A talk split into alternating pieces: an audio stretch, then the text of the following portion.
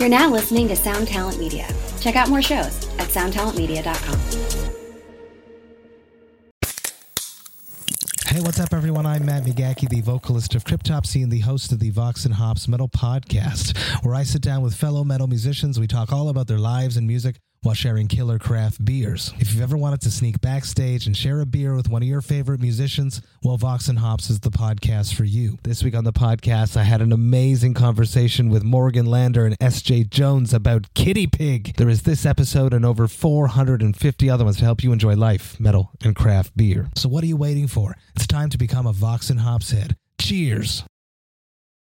He called me up one day. He said, "I've got a, a, a tape from a friend of mine, Peter Rudge, who manages the Who, and they've got a new album, and he wanted me to uh, play it for you, and, and to let him know if you think there's anything to it, if it's something that would work on the radio, because I'd already bun- broken a bunch of hits that year uh, in Boston. So he sent somebody, his secretary, over with this little five-inch reel of tape, and I put it on, and on came "Won't Get Fooled Again," and I went. This is incredible. Yeah. I call. Can I play this on the air now? He Yeah. said, "Yeah, go ahead." It wasn't even out as a record. ladies and gentlemen, and everything in between or outside of that.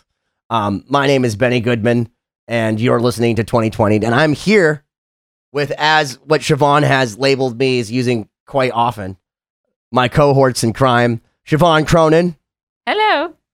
And my dear friend, Corey Pesa. Oh, I got the dear friend this time. Oh, I'm not so Switching it dear today. You're more of a fawn. We're gonna have to come up with something for that cohorts thing. That's gonna be like, what can we call our fans cohorts? All five of them. it's like the Starset Messengers. We need to start a cult following. Cohorts is probably a cool thing, yeah. the 2020 cohorts. So someone out there, start a fan club it doesn't quite roll off For our- the tongue, but it's You're a for our five cohort. listeners. we'll keep we'll keep working on that one. well this this week we have actually a very very very talented um, groundbreaking um, legendary and that's not even like overselling it legendary dj that kind of broke through a lot of different barriers in music in general and broke so many people from lady gaga to taylor swift to uh, you know stuff from earth wind and fire and the who and like all, all kinds of stuff he's well, and just an incredible entrepreneur in the in the arena of radio and television, whatever, audio, video, music. And that guy is john garabedian The one, the only. the open house party himself Yeah, who came on to school us in the art of the interview. it's a bit intimidating when you have a professional with uh I would refer to us uh what's the uh, we can't even say the better side of ideal, like Ben says. I think we're the, the lower side of The lo- amateur. the lower side of I gotta say though that I learned more in, in that interview about Javon than I have in a decade, but I gotta also admit that I forgot all of it since then. So maybe I should watch this episode. Yeah, we'll be tuning in with you guys. So here it is, part one with John Garabedian.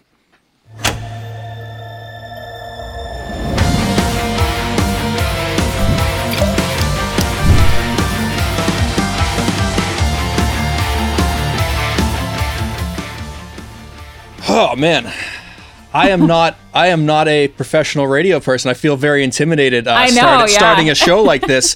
Welcome, guys. 2020. You know the podcast that tries to make a very interesting year somewhat more tolerable. My name's Corey Pays. I'm here with my co-hosts Benny Goodman, who never gets introduced. So how, how's that feel? Well, first up, I want to call the l- bullshit on you because didn't you work for WBZ like as a professional radio guy for years? I worked in the production department, behind the scenes. so I, I'm just saying, you just 2020'd our audience into thinking that you were a newbie, that you were an artard. You're gonna introduce Siobhan. So, yes, 'cause I was she- gonna say, lady- so- ladies should be first. Ladies should always be first. Well, it's fine because I forgot to introduce both of you the other day. But you're a lady. I don't You're- mind you're being last entitled. this time. You know what? I, I don't subscribe to uh, the the gender patriarchy stuff. Whatever. Anyways, Siobhan Cronin is also with us. Hey, Welcome. and our very special guest today, someone that uh, I've yet to actually speak with, but I've heard so much about, Mr. John Garabedian. John Welcome. Garabedian. Welcome, John. and and and to let everyone know, I'm going to give him the, the proper uh, intro. John is a is a radio legend.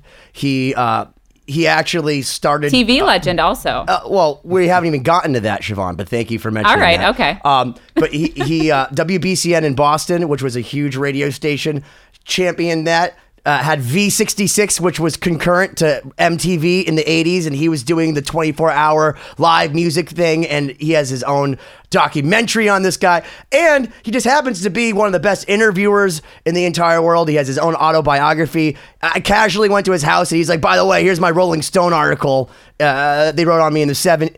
He does everything. He literally has been everywhere. And in fact, um, if there's something that could stump him, I hope that we can do it on tape so that everyone knows it actually happened. Because if you tell him that it happened, he may argue with you. John Garabedian. Thank you, Benny. That was great. I learned from the best. And now you can begin to judge us based on our interviewing skills. yes, please. Yeah. Well, so I don't know what to say. What what, what would you like to talk about?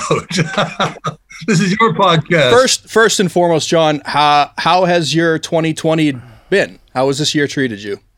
Well, like everyone else, it's had its moments of goodness and a lot of you know shit. I mean, we're all living in this this horrible world where we're not supposed to see anybody. Um, I think that sounds great to me. I I, I hate seeing yeah, maybe anybody. we re- yeah we revel in Any that excuse to like not leave my house is fantastic. you know, the only place you can really you have to go is besides the bathroom is the supermarket, and it's the worst place to go because everybody's there. exactly. Um, and then you go back into your cave and you're there, and then you see these people with no masks. Or the most aggravating is these friggin' idiots with the with the mask here. Yeah. It's like you breathe through your fucking nose. What are you wearing it down there for? It's the whole idea is the, the water vapor comes out with the virus in it. Yeah. And these people, what are they thinking? Uh, Why bother with the mask? Either wear it or don't wear it. Who are you kidding? I like So, the, the chin you know, diapers. yeah, I was And just gonna say the chin di- yeah. yeah, and then we had what you did. Thanksgiving, which was uh, you get these stupid people. They invite the whole brood over. They got a dozen people. One of them happens to work as a you know a public something, and they see people all the time. They have the virus, and then Grandma, she came to Thanksgiving, but she's dying in the hospital on Christmas. I mean, it's like, oh my god, John, Uh, you numbers are have doubled. They're crazy. you are aware that there are people in this world that still think the world the, the earth is flat, that there were no dinosaurs, that global warming is just a facade. Like tho- those people exist. They're at Walmart and they're breathing with their noses over their masks. Yeah, but if the world is flat, the social distancing would have pushed half them off the edge at this point. they are being pushed off the edge, Siobhan. But you know Literally and is? I don't know how, but somehow there's a whole breed of people, and there are 74 million of them who voted for Trump. And these people, a, a good proportion of them, they would rather subscribe to a conspiracy theory than search out the truth. They skim the news and they get the news from one source. And of course, the news media now has split. It's not one monoculture where we're all watching you know one network newscast every night we're watching fox on one side msnbc on the other uh, you know so everyone's got their favorite place to go that just feeds them the same Not just that, but you have all the every website that can that can cater to whatever you want to believe. Well, in the social media that optimizes, yeah, so you're what, only exactly what you looking for see. what you want to hear. So then there's nothing Well, to so challenge is your that. sidebar on Facebook. It's literally hearing you because John and I have experienced this. I've been at John's house, you know, obviously before all this crazy COVID stuff, and we've been talking about the most random things. I think I said Flava Flav, and the next thing up on on like his iPad is like Public Enemy, and I'm like, Yeah.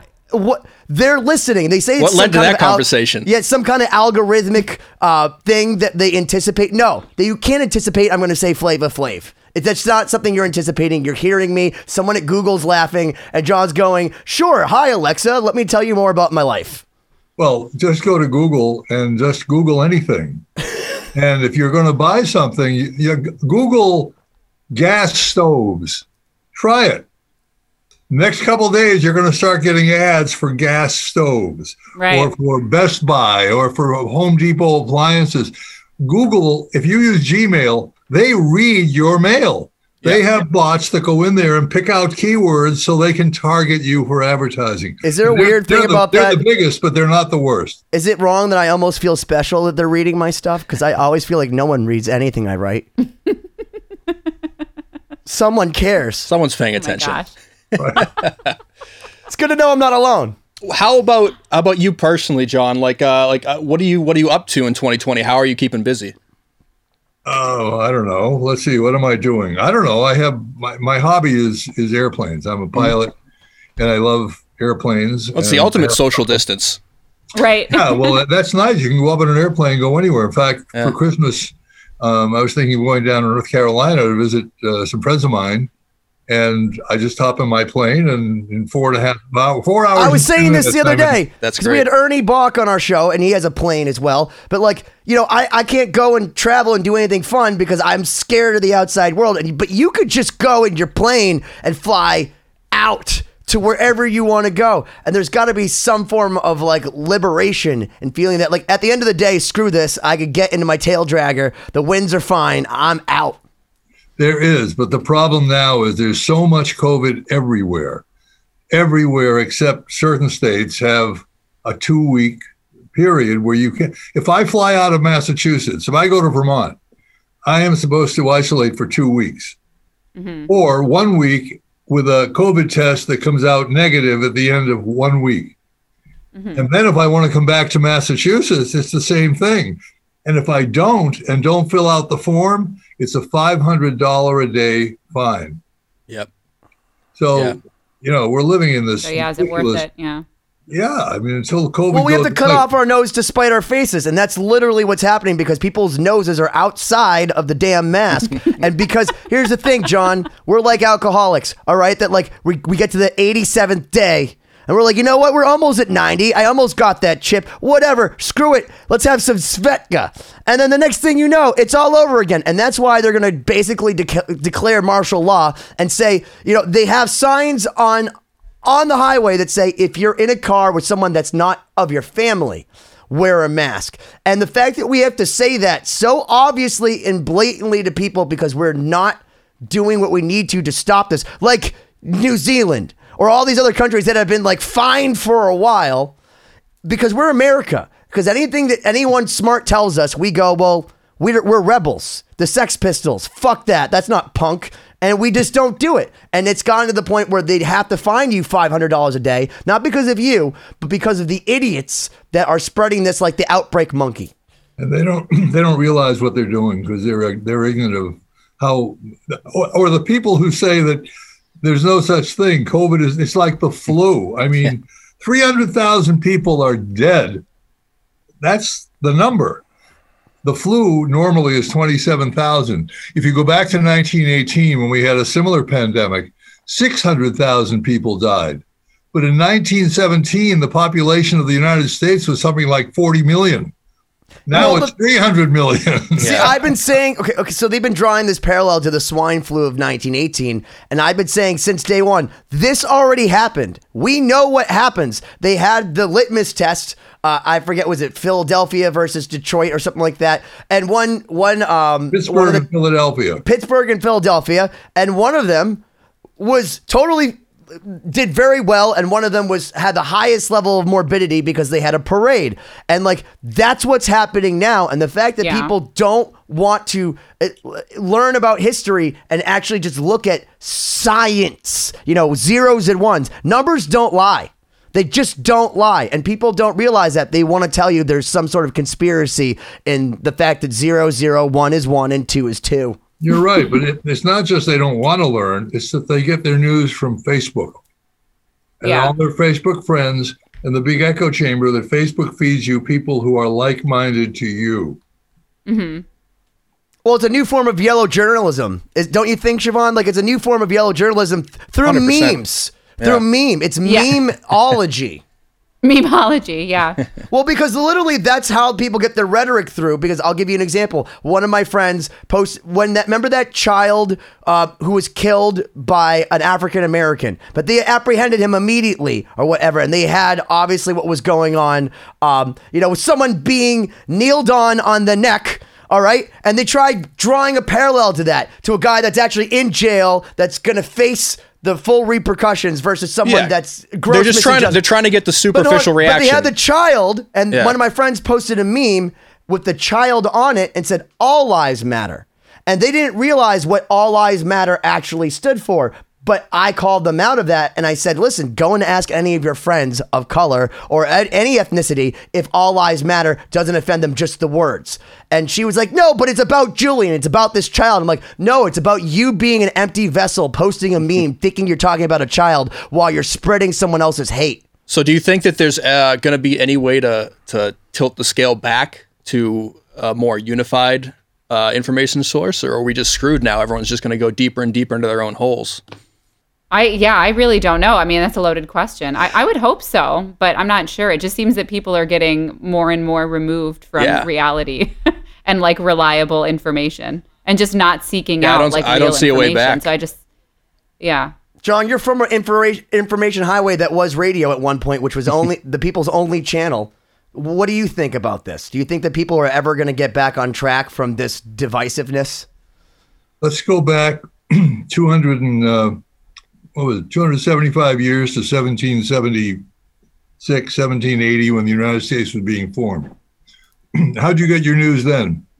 From your neighbor, from your friend, somebody heard. Some, it's the same thing.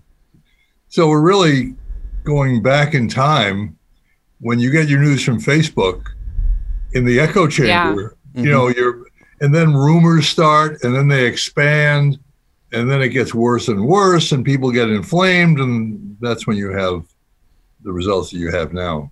But where's it going to end up? I don't know. I don't know. Maybe people will become more sensitized to how phony this news is Yeah, and stop with the conspiracy theories and that there's this deep state running the country. The deep state is all the power mongers and the wealthy who pour their money into political campaigns to support their way of life to the detriment of the middle class. We've lost the middle class, and that's not healthy at all. yeah, for sure. Mm-hmm. I keep listening to John and thinking to myself that if he was just the voice of my GPS, I'd always get to places on time. Well, I- you speaking can talk of about, you can talk about anything. I literally just like listening to his. He, he could even be like, "Hey, we're going down." Uh, in fact, we actually one time John is a pilot, as he aforementioned, and we went flying. And the first time we went flying, he was like, "I don't think my alternator is working," and like we're in air, and I'm like, "Is that bad?" He's like, "Yeah, I don't think." I don't think it'd be good to do a long flight like this. I'm like, we should probably land. Yeah, that's a good idea. Remember that, John? Remember No. that time we took off and But a plane doesn't use an alternator to run the engine. So well, okay, so what was the? Well, okay, fine. This was, I one was of this was one of Ben's trips that he had at some point. That No, that happened. We literally took off, and he's like, "This thing's not working properly. We have to land now." well, Oh, well. it- clearly you guys landed, so that's good. We did It- land. It worked out. We're here to tell about it. And let's land back in the actual topic of this podcast, which is John. yeah, what are we talking about? Well, so I, I mean, I'm going to say that I personally just watched because Ben told me about it, the um, documentary Life on the V, because, uh, you know, obviously we've met before in person, I think once, but, you know, I really didn't know a whole lot about your background. And you're clearly a legend, not just in radio, but in TV. You're a pioneer of music, discovering people, being an entrepreneur. So maybe just for the listeners that don't know who you are, if there are any, maybe you can just talk a little bit about, you know, how you got Fake into till you make radio. What, Uh, There's millions of listeners right now. We're not even live, but they're listening. Google's listening right now. Google is listening right now. No, but it's interesting to me because, you know, I think it's I don't want to say it's rare, but I think it's unusual to meet someone that like has a passion so early on, um, you know, that kind of knows the direction they want to go into and are so entrepreneurial. So maybe you can talk about like how you got started for anyone that might not know your history. Well, talking about myself is, uh, you know, a double-edged sword.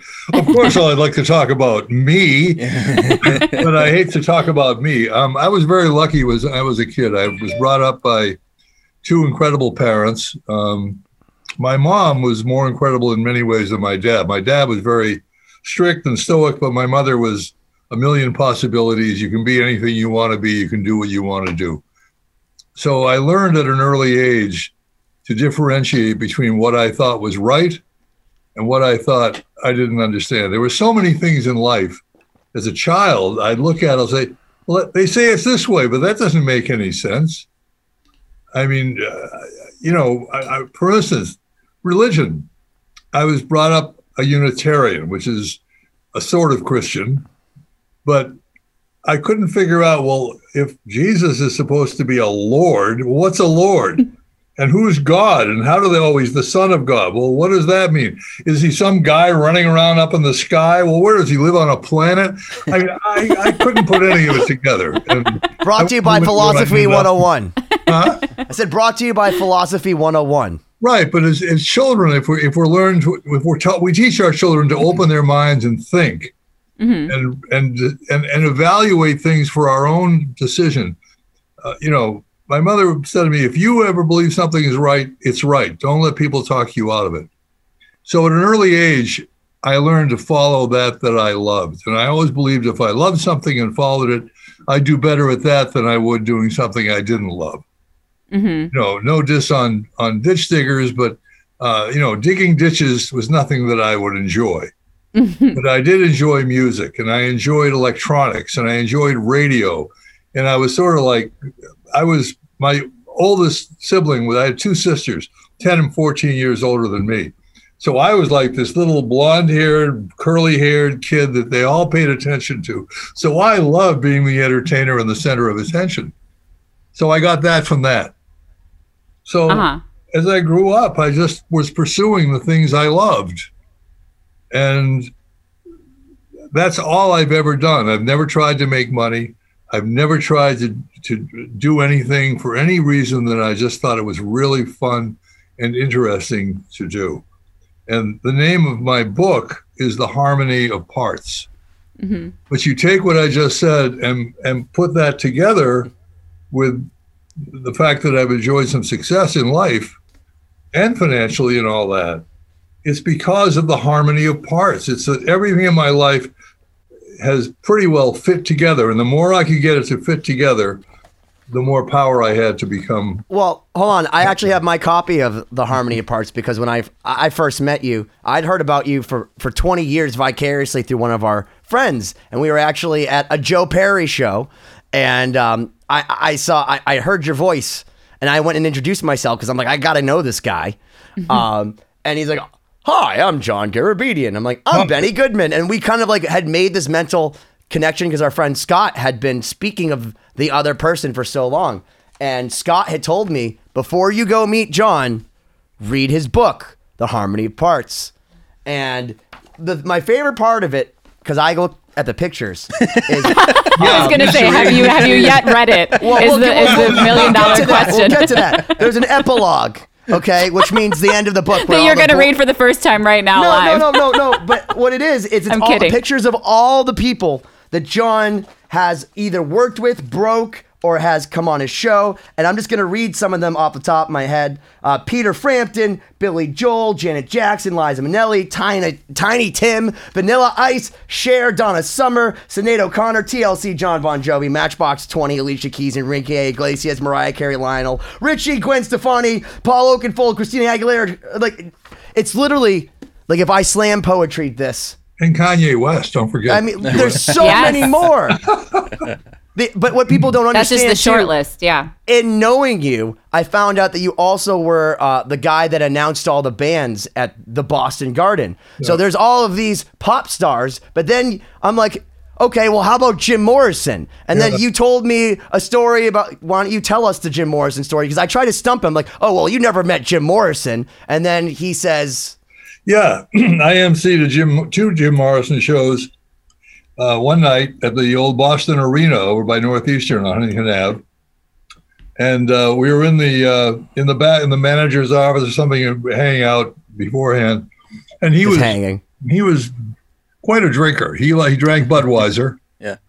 Uh, unlike the pictures you saw of him, where he's this lean, handsome, striking figure, he was getting paunchy and fat faced, and uh, but still, you know, easygoing and kind of.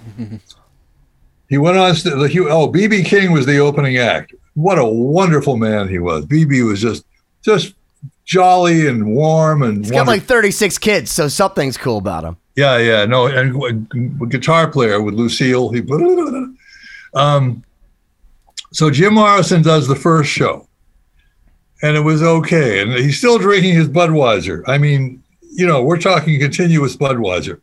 Second show, they come out. He does some songs, and he's half in the bag. You can see he's wobbling. He they they get to some song. Maybe it was. Uh, you know uh, what what is what's the, I forget. Anyway, he climbs up on the Altec voice of the theater speaker. These are these, you know, six foot high, huge folded horn speakers that are on the either side of the stage. Folded horns. And he's up there, and he lies down and he passes out. Oh God. Everyone's saying, "Is this an act, or is this real?" And I'm looking, I'm saying, "This has got to be an act." He's putting on. He passed out. Oh. Meanwhile, uh, Robbie Krieger and the band is going on. They're playing. John, uh, what's his name? The, John know, Densmore, yeah, Dunsmore. Ray So, Manzarek. you know, then all of a sudden he lifts his head up. lifts his head up. The crowd is yay! Yeah, Jim. Then he kind of works his way down. He goes out on the middle of the stage and he's got the mic on a mic stand. And he picks the mic stand up and starts swinging it around. And this thing has, you know, a foot uh, lead or cast iron. Yeah, base on it. sure. If he lets go and that goes into the orchestra, someone's going to get hurt or killed. So the stage has to go running out and grab the mic. Oh goodness. That's my Jim Morrison story. But also on the back of the harmony of parts, I have a question for you because there's it says from Taylor Swift. There, there's you know they have all the different quotes on the back, and she says that you are the best interviewer on earth. Do you trust Taylor Swift? Well, when I interviewed her, that was, and when she said that, that was eight, nine years ago. And she was a lot younger then. She was a lot less powerful then and had a lot less of a uh, control, a controlling uh, personality. hmm She has taken control of her whole career and taken control. And you can see it in everything she does. I mean, she really she does everything, and she's very smart. But I think she- people she'd be a lot more likable if she weren't that way because Weren't smart. no weren't control. Wow, the control, Because it comes yeah. Through she's a little strict. When you're a performer, people come to see you having fun, Mhm. being laid back and loose, like Jim Morrison. Yeah. Mm-hmm. She needs to pass out some doesn't come over that way anymore. She comes over as a semi bitch. no, she does, and she's a lot. She's very talented. She's a great songwriter, but like a lot of artists who turn thirty years old, I don't even know how old she is. How, okay, how old? Hey Siri, how old is Taylor Swift? She's Swift? born in 1989. Remember, Max Martin made her album for her. is 30 years old. Thirty years Okay. old. See that? All right. So right. she's yeah, my age, younger. So when you get to be 30 years old, you no longer have the angst you did when you were 15, when she was a young songwriter in Nashville writing for RCA. You no longer have all the wonderment of the world and discovering, and you're writing these poems almost like your diary, which is how her songwriter songwriting talents were unfolded. And they're brilliant. Her songwriting is brilliant. hmm But now you're becoming a mature woman, and you know the audience for music is younger, Mhm. and you're writing stuff for people who are older, and those people are not the big music consumers. So, so John, you don't necessarily think it was a good idea from her going from writing from her diary to having a Swedish old guy with a beard and long hair write for her? Well, Max Martin, because you told me you're the one that told me that all the great producers are from Sweden, and since I've I, I found that not out, all, but but there's um, okay, not all of them, but there's Sweden, the country as a whole, puts such an emphasis on music. That's true. You find out Red One, you know, like all these guys, like you have David Guetta. Like I mean, I I I should know that his name's David Guetta, but all these guys are from Sweden and. Max Martin, who, if you guys don't know, has written songs for Britney Spears, TLC, Backstreet mm-hmm. Boys, and like the list goes on. But and like, think, you know, yeah, ta- but Taylor Swift went from writing her own songs to having a Swedish guy w- that looks kind of like Dimebag Darrell writing tunes for her about being a woman. well, I'm sure she wrote the words, but it's like Elton John and Bernie Taupin. Mm-hmm. She needs inspiration to make the music relevant to today. And you know, not not to blow up Ernie Boch again, but his but let's do it. No, but his music emphasis in schools is correct. That's why Sweden produces so much great music because in the schools, music is such an integral part of what they, they teach the kids. Which, as you know, as a musician, it teaches you a different way to think and conceptualize. Absolutely. Which is why when you get rid of it in our schools, it's terrible because now kids become just robots, and mm-hmm. everything becomes digital instead of you know analog the way musicians think. Yeah, no, absolutely. Well, yeah, the creative and the analytical work together in so many ways. I completely agree. Yeah, I mean, my mom grew up in Europe, and that's something that she laments all the time. You know, I mean, I luckily studied music growing up, as a lot of us did, but yeah, I mean, it's definitely missing in your standard public education here. Yeah, you have, you have to seek it out on your own. Um, at least like where where I grew up. You know, it, it, they'd, they'd give you the recorder in second grade and say, "Here, play Hot Cross Buns." But after that, if you didn't actively go and seek out, you know, John broke a- that song. Did you know that? John broke. got the No, gold, but gold record on the wall. about mu- music drives us is Ernie Boch's you know pet charity. Yeah, and it does a wonderful thing providing instruments for kids in school. Well, when he came on the show, he, he was telling us how he was giving out 700 ukuleles. And the thing is that's great, and John, you've seen this too, is that Ernie goes himself and is handing out, it's like, he's like the Oprah of instruments. He's like, Santa everybody, Claus." everybody gets a recorder. Everybody gets a ukulele. And he, he's always excited and stoked like it's his first time ever seeing children excited about You know, music. But it's he- always the first time. He is such a ham, but he is so good at it. He is A so honey baked ham. He should be a, a host of a TV show or a, because he's so interesting. I mean, Yeah. I love Ernie. Yeah. I. I just I just love seeing. So another thing I, I read on the back of this book, which leads to my all time favorite John Garabedian story, and there's so many because John, I, I have to thank you because John has become one of my true friends and confidants, and you know, being in entertainment, um, having a sounding board like someone like John, John, and I love John because John's in his. I don't want to say how old he is because he doesn't look as old as he actually is by any means, and he'll tell you himself. Look at his hands; they look like a, a young child's. Yeah, they're perfect, no wrinkles, nothing. But uh, he always has his finger uh, finger on the pulse. I remember when. Car- when Cardi B came out. I was like, what is this hmm. crap? Because I was a DJ working weddings and whatnot. And John's like, you gotta listen to this Cardi B. She's got something special. And blah- Oh, and she he's like, got "Watch." it. Yeah. Yeah, but but you've done that for so long. I remember going in your studio and you're playing "Sandstorm" by Darude, and if you know that song, just oh, like Oh, yeah, go, yeah. It's like this. The one of the Everyone first knows it, yeah. Everyone knows it. But John just decided back in 1999 or 2000, whatever it was. Oh, we should just have this weird Darude band be, and he makes it number one. You, you- you were responsible for so many songs, John. How how did you? Can you talk to us about some songs that maybe people didn't know? Because I walked around your house and I found even out the the Star Wars song, the the, the Cantina song from Star Wars. Wasn't it you that you? I saw a record on your wall because of it. Yeah, well, they, all happen different ways, and I've been doing it my whole career. The whole idea is you've got to, first of all, you have a platform so you can reach enough people to make it happen. Um, a great story is uh, Won't Get Fooled Again by The Who. It's a good The. Who had not had a hit since 1966, um, which was, I, I think I can see for miles, one, one of those songs, Happy Jack, one of those. Anyway, they were dead. And in 1971, I was program director of a station in Boston, which was called WMEX.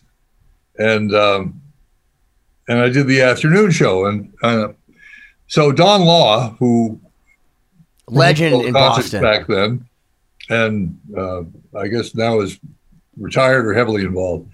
He called me up one day. He said, "I've got a, a, a tape from a friend of mine, Peter Rudge, who manages the Who, and they've got a new album, and he wanted me to uh, play it for you." And, and to let him know if you think there's anything to it, if it's something that would work on the radio, because I'd already bun- broken a bunch of hits that year uh, in Boston. So we sent somebody, his secretary, over with this little five inch reel of tape.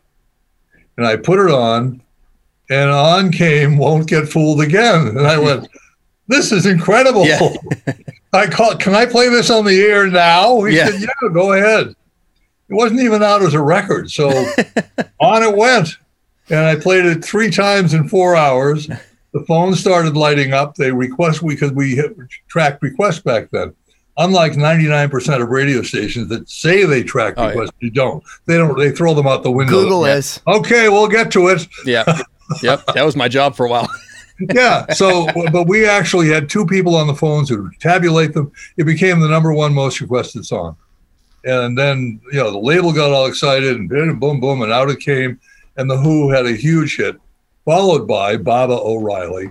hmm And then, you know, Beyond Behind Blue Eyes and blah, blah, blah, blah, blah. So that was back then. So what do you want to know about 2020? Well, well, well, I was going to say before we get to Darude, 2020, there was Darude, but the, also my favorite story because you've made a lot of people. On the back of your book, it says Lady Gaga wrote, "If it weren't well, did it right? It was a quote. If it weren't for John Garabedian, no one in America would know who I am." And you told me a story about one of the times that you went to go see Lady Gaga. Could you please tell everyone that story because it literally makes me belly laugh every time I hear it through someone else's mouth. yeah, well, um, that single was out and That single by Poker Face. No, no radio stations were playing it. I Or was heard it Just the- Dance? Was it Just Dance or Poker Face? Was, Just Dance. Poker Face. Oh, I have a Poker Face story too. That's very funny. Oh, okay. well, let's go. We got time. So, so uh, I heard the song and then I saw, watched the video of Just Dance, and here was this girl, obviously at 5 a.m. at some drug party in New York, and people are passed out and all this, and she's walking on people. It was really a great video, really street, and the song was so well produced. It was incredible. Uh, and that's another story about uh, you know Red One, who's one of the greatest producers From Sweden. pop radio. Anyway, so so th- th- that was that. The song went number one on my national radio show. Stations are calling up. What's this song? They all started. You mean the open house party, John? The, the show that was syndicated in national 200, hit. two, 200, hon, it was in 200 markets. Am I right? At, at its peak? So 275. Jesus. 175. 200. Oh, 100. Okay, sorry. so there are only 260 markets. Anyway, um, so Gaga comes in to go on the show, and she brings. Gaga. I think this is her second time in. She came to Southborough, and she's in the. She says, "Oh, and I've got my new album," and she gives me the CD, and she said, "We've got to play this this other song. This is going to be the next single." And we've been playing Just Dance for like eight weeks, which is about the normal life of an, an average song, an average hit.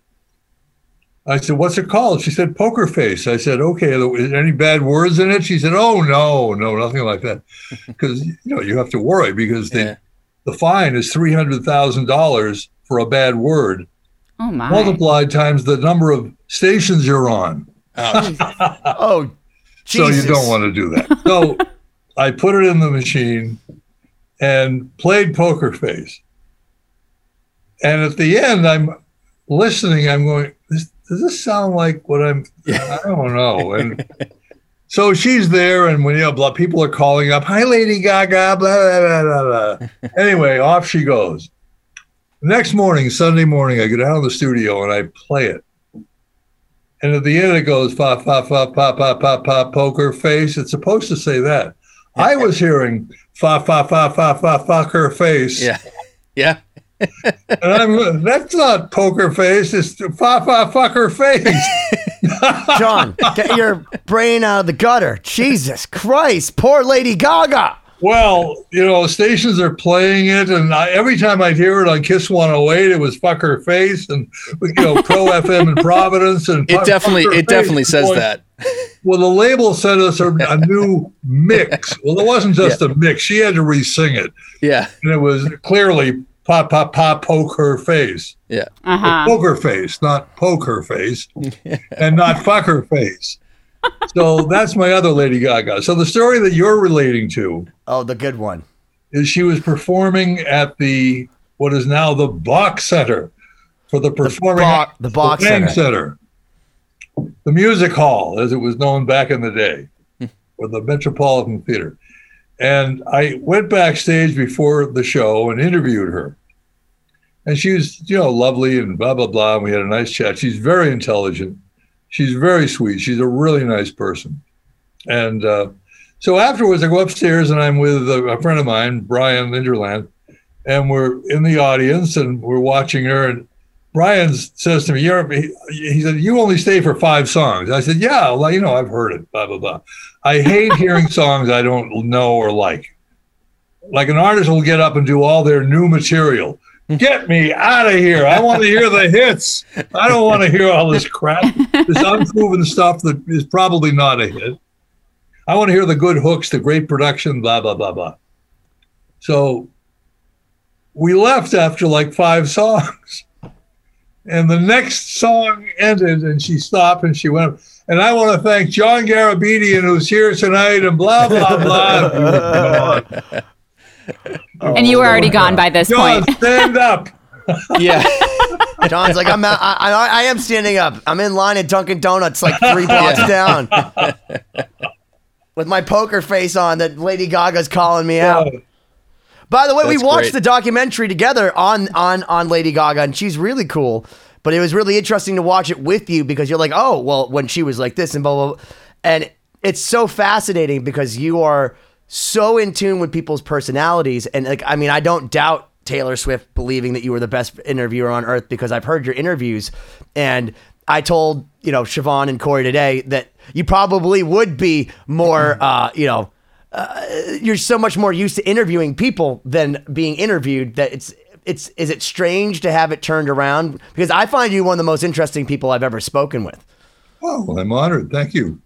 Um, no, it isn't. It isn't. Um, you know, it's funny. I, I- before we move on, I was going to say that when I was a young kid, I was always into music, and I'd listen to songs. I started classical piano when I was three years old. I quit it when I was seven. I hated it. It was rigid. Um, but the, the listening to records that were hits back then and through the years, I, it just occurred to me that what makes a song a hit is the song and the production. And generally, the artist, unless it's an exceptional artist with great style and, and unique voicing and so forth, phrasing and all, uh, like Jim Morrison was, um, it's the production and the song. It's the when I was a little kid, it's the orchestra, it's the, the the arrangement. That's what makes a hit.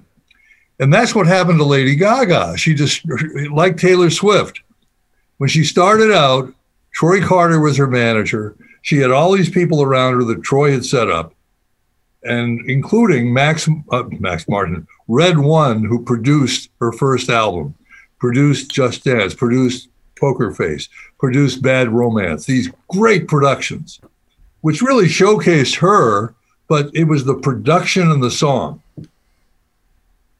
Now Lady Gaga decides it's me, it's all me. And I'm going to write the songs and we're going to do this and that. And, and, and away she went. And her career went right down the tubes because she couldn't sustain it. She didn't have that production sound that everybody loved. And if you want to hear what her producer's doing today, take a look at the charts. The number two song in America is a song by a very unknown singer named Ava Max, who comes from Milwaukee, called uh, Kings and Queens. It's a female empowerment song. It was produced by Red One. And if you hear it and you say, This is Lady Gaga, Yeah. oh, it's Red One. Interesting. It's Red One doing what Lady Gaga should have done had she not usurped him as being a huge part of her writing slash production force. That's right. And it's so it's it happens so often because the thing is, and we were talking about this on a previous podcast when we were talking with Steve Stevens. Um, was how important is a producer actually the sound of things? And certainly in pop music whereas with rock and roll it's sometimes it's just capturing the moment. With pop music it's sometimes even more important than the artists themselves because people don't realize that someone like Lady Gaga is literally, literally oftentimes being emailed a song with some dude in Sweden altering his voice, doing all the different layers, setting something that sounds like it's almost mastered to you of the actual song that you hear on the radio with a guy doing the voices.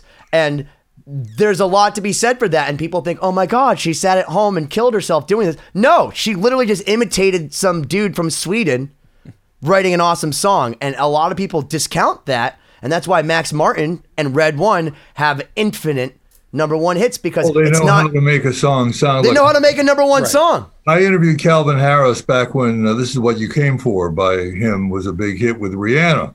He's a nobody.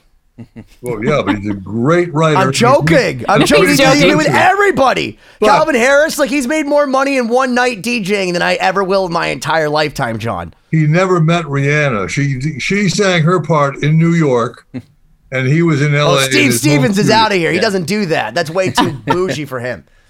Yeah, John, you mentioned a couple times now uh, how uh, some artists' careers have have kind of transitioned over time. Taylor Swift and Lady Gaga. Is that something you've seen, uh, like with with a lot of artists, or are there some that have been able to kind of maintain better than others the magic formula uh, that they they captured as a young artist?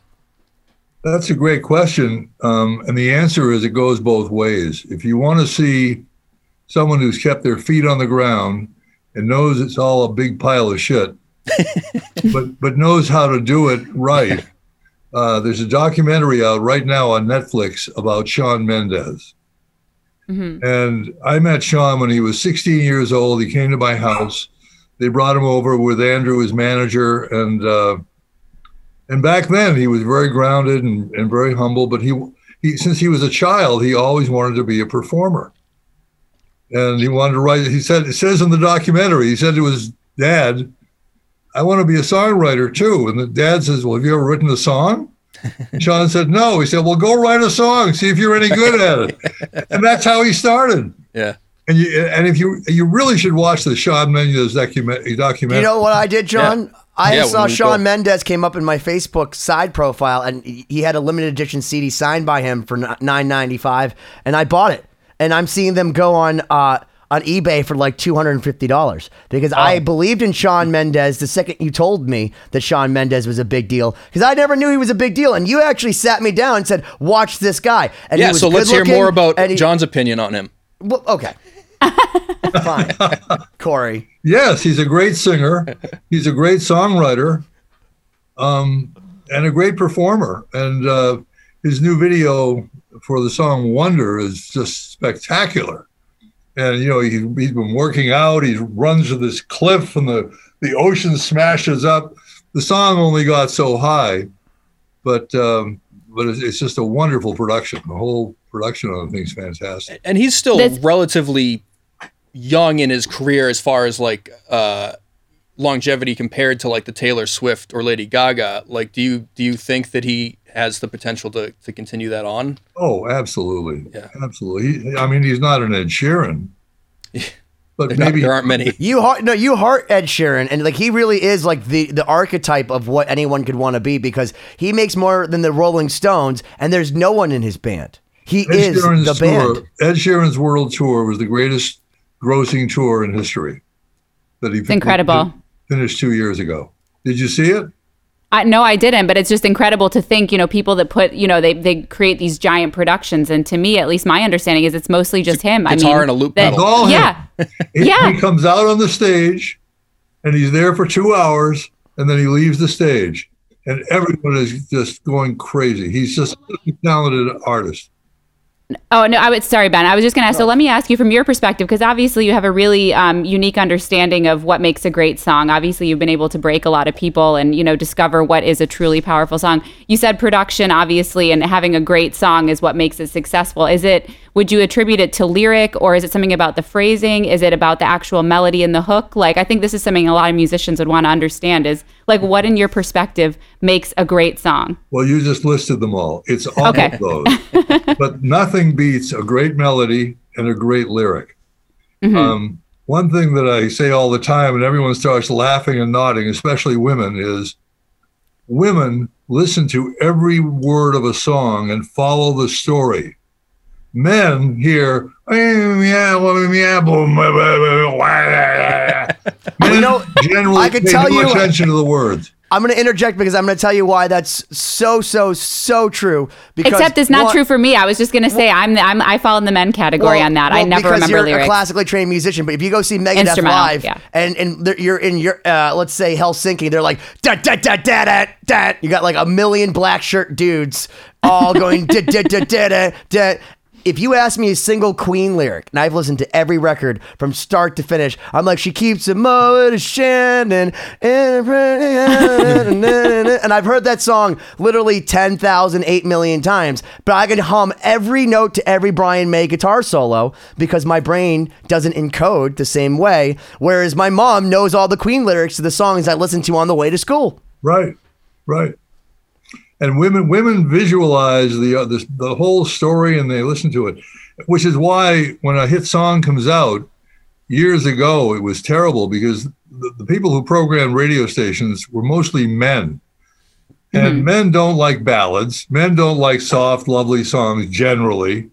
Um, but women love them. Women, the, the romance and the thing, they can, they, you know, project themselves into that feeling. And, and that's what it does for them. Are just bored by it. They want to hear boom, boom, boom, boom.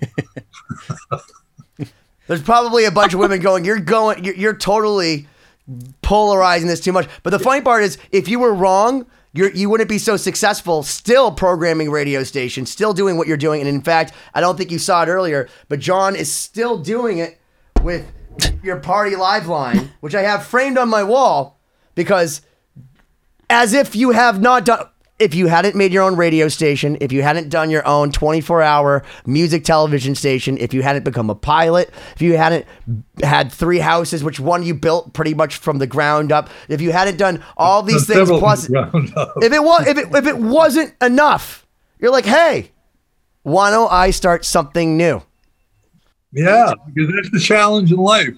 I love building things. I love building them up and seeing how they are, then moving on, building something else. But so what are you doing now? I mean, I have Party Live line right here. Could you tell us like what's the premise behind this and why now well, are you still year- doing this? As I, uh, I've always looked into the future, um, and as I saw the future of radio, this is 15 years ago, maybe 20 years ago. I said, you know, it's radio is going to become a national medium. It's not going to be all local disc jockeys because there's only so much talent and there's only so much great talent. And so I got into that. That's why I started Open House Party because on the weekends there was no talent. And, uh, you know, we go on these stations that were successful and we get higher ratings than the stations that carried us. Um, so back last year, um, radio was was cutting their employment lo- ranks. Yeah. Mostly iHeart. iHeart was having these RIFs, reduction in force. Mm-hmm. And Yeah. they'd have one and they let go 50 people and 100 people and all these career people. And I'm going, wow, this is this is the change. It's finally coming. I, I thought it was- should happen 10 years ago, but it didn't. Because the people who run radio Off with their heads. Yeah, I, I missed that by I missed that by a year. They're mostly Wow. salespeople who became managers. So all they care about is sales. Or bass players. the product, yeah, yeah, boom, boom, boom, boom, boom, boom. No, Corey literally left WBZ where he was a professional in radio to be a bass player. He lied to everyone through the intro. I just want everyone to know. Yeah, a year after I left radio, they eliminated um, my entire department and shit and Wow. and, colla- and uh, combined a bunch of radio stations in Boston. oh, you mean Sucked. the merger where uh, Entercom, Beasley, iHeart, yeah. So I, I was at I was at I was with CBS Radio. They got bought out, uh, and then uh, WBZ went to to iHeart, and then you know now it's just been chop, chop, chop, chop.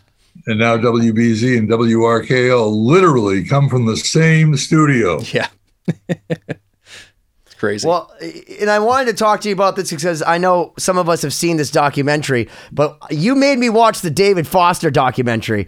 And for Yeah, those that don't watched know who. David Foster is, one thing that you and David Foster have in common is you are both relentless and never give up and always have things going on. Like I walk into your house, there's all these lights on the wall. You're like, Benny, these are the weather patterns going over Massachusetts live right now. Green means this and blue means and red's bad. That's the And I'm whole like, East Coast, actually. I know it is because you told me. And like an literally, LED for every every airport, and it's yellow. I mean, it's green, blue, but the parallels purple. between a guy like because because the the whole documentary and not to spoil the thing, but, but it's, it's basically how it starts. Is David Foster has done gajillions of things, sold tons of records, but can he make it on Broadway after all of this? And that's kind of how I feel like you could have been in 1985. You could have just been like, I'm done with this. You know what? V66. I've done my thing. But then you're like, I'm going to do another radio station. I'm going to start this and that. And, and, like, it's literally never ending. And then when I walk into your house, like I said, you're telling me live weather patterns at all yes, times. but that's what comes down to doing what you love. Nobody says it better than Steve Jobs.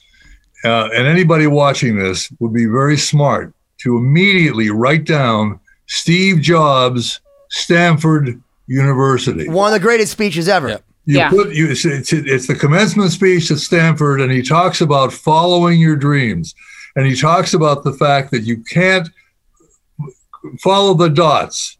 You can't, you know, mm-hmm. put that down ahead of time. You can only follow your dreams, and then what happens behind you will be the story of your life. Absolutely, and and just kind of to continue with what we started, um, you know, which is along To these finish lines. what we is- is the- started? you want? Why don't you talk about the uh, party live line a little bit, and and how that's that came to be, and, and how that's your like kind of latest creation that you've been building. Well, that's sort of, yeah, sort of. Um, I own four radio stations on Cape Cod, which I think are great radio stations. Um, John, why would you ever say they were bad radio stations? because Ben, you're going to derail him again. Yeah, but I think they're great. They really are. We have a great crew down there, and they they do awesome work. I've had the same crew there for eight years. Nobody's changed. Yes. We have the same people. Everybody's happy. They work together. It's it's just nice. No drama. But um, to Corey's point, which is a continuation of what I was saying earlier, all of a sudden we have COVID. And by March, they order all the businesses shut, all the restaurants shut down. You can't go anywhere. You can't buy anything. Well, if all your uh, car dealers, everybody, if all your advertisers are closed, guess what? They're not going to run ads saying, come on down. Yeah, Right, right. Yeah. So all of a sudden, everybody in radio's revenues just went off a cliff. We're talking 80, 90% of your revenue gone in March and April. So these big companies like iHeart, which just came out of bankruptcy and wiped out $14 billion worth of money they owed people, that is now, the court said, okay, you don't owe it anymore. Now they only own, owe 6 billion but they have interest payments that are due. And if they don't make those, they're going to be back in bankruptcy court again. So, what are they doing? They've set up what they call our centers of excellence. Talk about a bullshit term. Let's put some lipstick on the pig. what they are is a place where they have, instead of every radio station having a music department that decides for Boston, for instance, what songs to play, or Manchester, New Hampshire, or Duluth, Minnesota, or whatever, we're all going to have it happen from one place. And we're going to have center of four excellence. people who'll do 50 radio stations in our center of excellence. Instead of having a production department to produce the commercials for our local advertisers in each radio station and mm-hmm. customize them, we're going to have a center of excellence where they'll just crank it out like a big factory. Like an assembly line. Goodness. Yeah. That's what they've done. one size fits Then all. for disc jockeys, they take a disc jockey. The disc jockey does a live show for four or five hours, and that show goes out to 20 radio stations. And then before the disc jockey goes on the air, he or she sits down and records local liners. Don't forget the big parade tomorrow in Duluth. Yeah. And uh, and they send those out to each station. So the station, the music ends. Hey, don't forget the music Duluth on Y22. And you know that's what it becomes. This machine, and it sounds like it. And what happens is the programming on radio sounds like shit. It's total shit. And in a period where Spotify, Pandora, Apple Music, Yahoo, YouTube, where that's where people are going for their music, young people particularly, radio has no relevance. Why would I listen to music on a media that gives me 12 minutes of 14 minutes of commercials every hour? Some mm-hmm. guy talking about nothing I give a shit about. Why would I listen to that when I can listen to all my favorite songs or all my favorite artists all together? And what is missing is what radio has more than any other medium companionship. The ability Yes. to form a bond with the listener, talk to the listener, be a companion, tell a joke, talk about the music, enhance that new music that nobody knows what it is. Here's a new song from the Weeknd, just came out, blah, blah, blah. How do you like his new look? Have a little contest, give away a prize, have some fun. That's what makes radio great. That's what makes radio better than Spotify, Pandora, YouTube, Apple Music, blah, blah, blah, blah, blah, blah. And because of this cutbacks, which iHeart is doing, it, all the, the the essence of that is gone, Yeah. Yeah. And the listenership shows it. Teen, mm-hmm. 18 to 24 year olds, 25 to 30 year olds, their time spent listening to radio is down, way down. And now, with you got automobiles, where on the screen, like on my Tesla, I can put on my favorite stations on Sirius XM. Oh, I want to listen to BPM. I want to listen to Willie's House or Elvis Presley or Mhm. you know dance music or or you know a rock channel from from uh, XM Sirius XM. There, it's just a button. Yeah. It's no more. You have to go get this special little radio. It's all right there, and that's going to hurt radio more unless radio wakes up. So my mission, because I think I'm pretty good at it, is creating entertaining radio, which is very very difficult. It's a science and it's an art and it's a lost art that people in radio today don't know how to create because they've never heard it. Young people who get into radio, which these days are very few, they've never heard that kind of radio. So at the beginning of this year, as iHeart laid off hundreds of people and Cumulus laid off people and Entercom, which uh, in Boston was one, laying people off, but none so many as iHeart who have the largest number of stations, 850. I went, there is a need for this. And if you put this up against that kind of terrible programming, this will prevail. And eventually the, this, this, the ratings will show it and prove that what I'm doing is correct, I hope. so that's why I'm doing it. So Party Live Line is a show that is created, which is live. Most radio today that comes from the centers of excellence is either recorded with voice tracks, Yeah. where the disc jockey records the talk parts, you know, whoom, FTPs them out to all the stations, and the Mhm. computer search them with nothing human about it Yeah.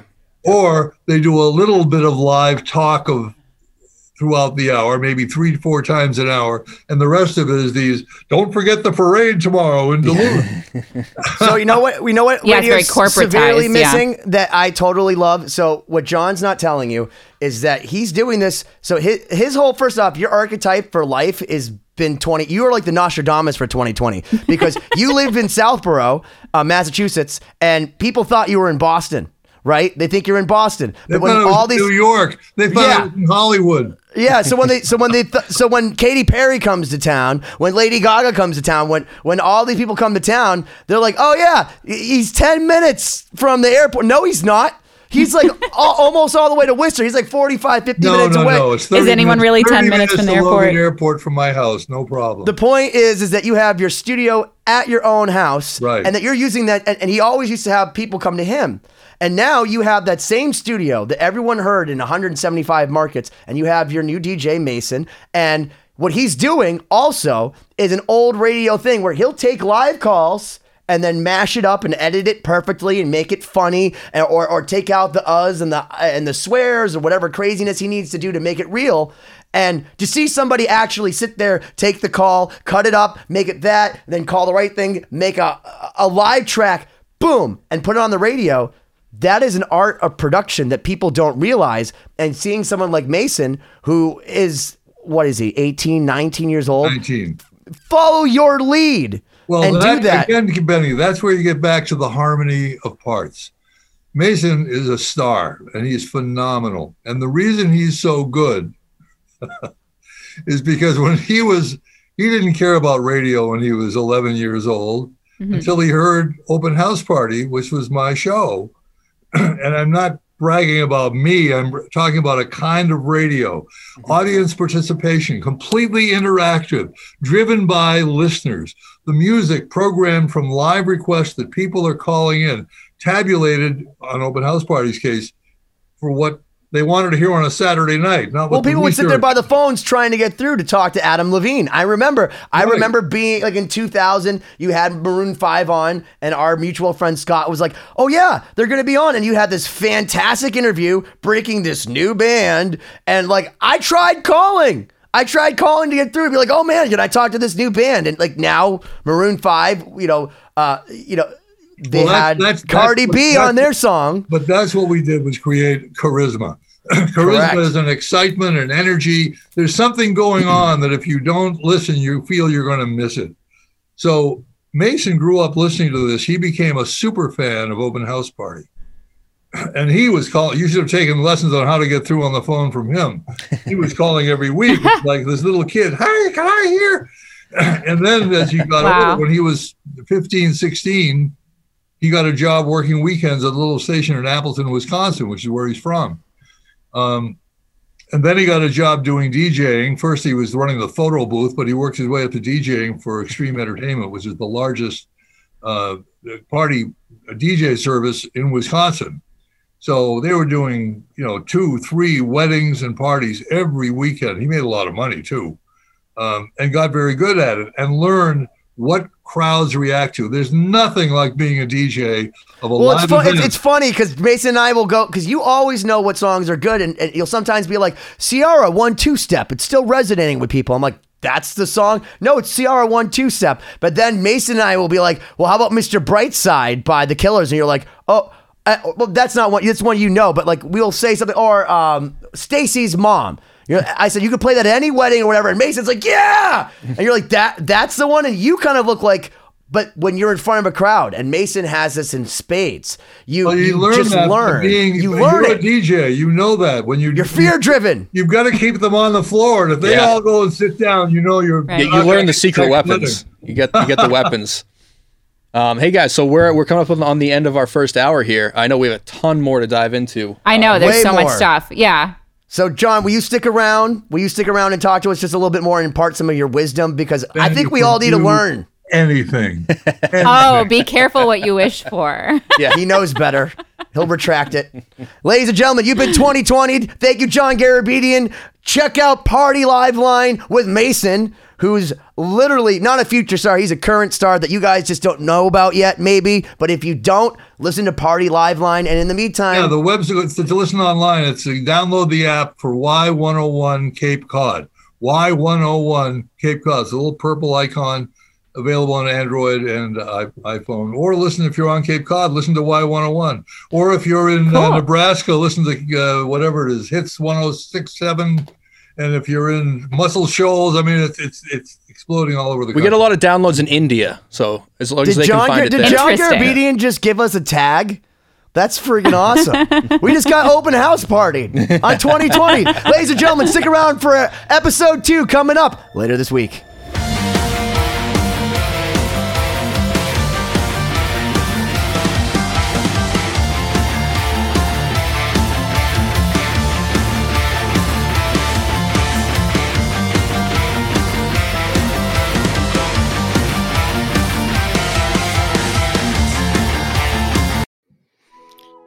Welcome to us talking about our podcast for a minute. What's the name of that podcast? That's Axe to Grind, uh, and right now you're going to be getting a little, little taste of it, right down to the shaky microphone and all. And my name's Bob. And my name's Patrick, and usually we're joined by Tom. Tom's the best. Tom has a real grown up job that requires him to be at work, but we talk about decidedly not so grown up things like Hardcore music and things that people that like hardcore music tend to like.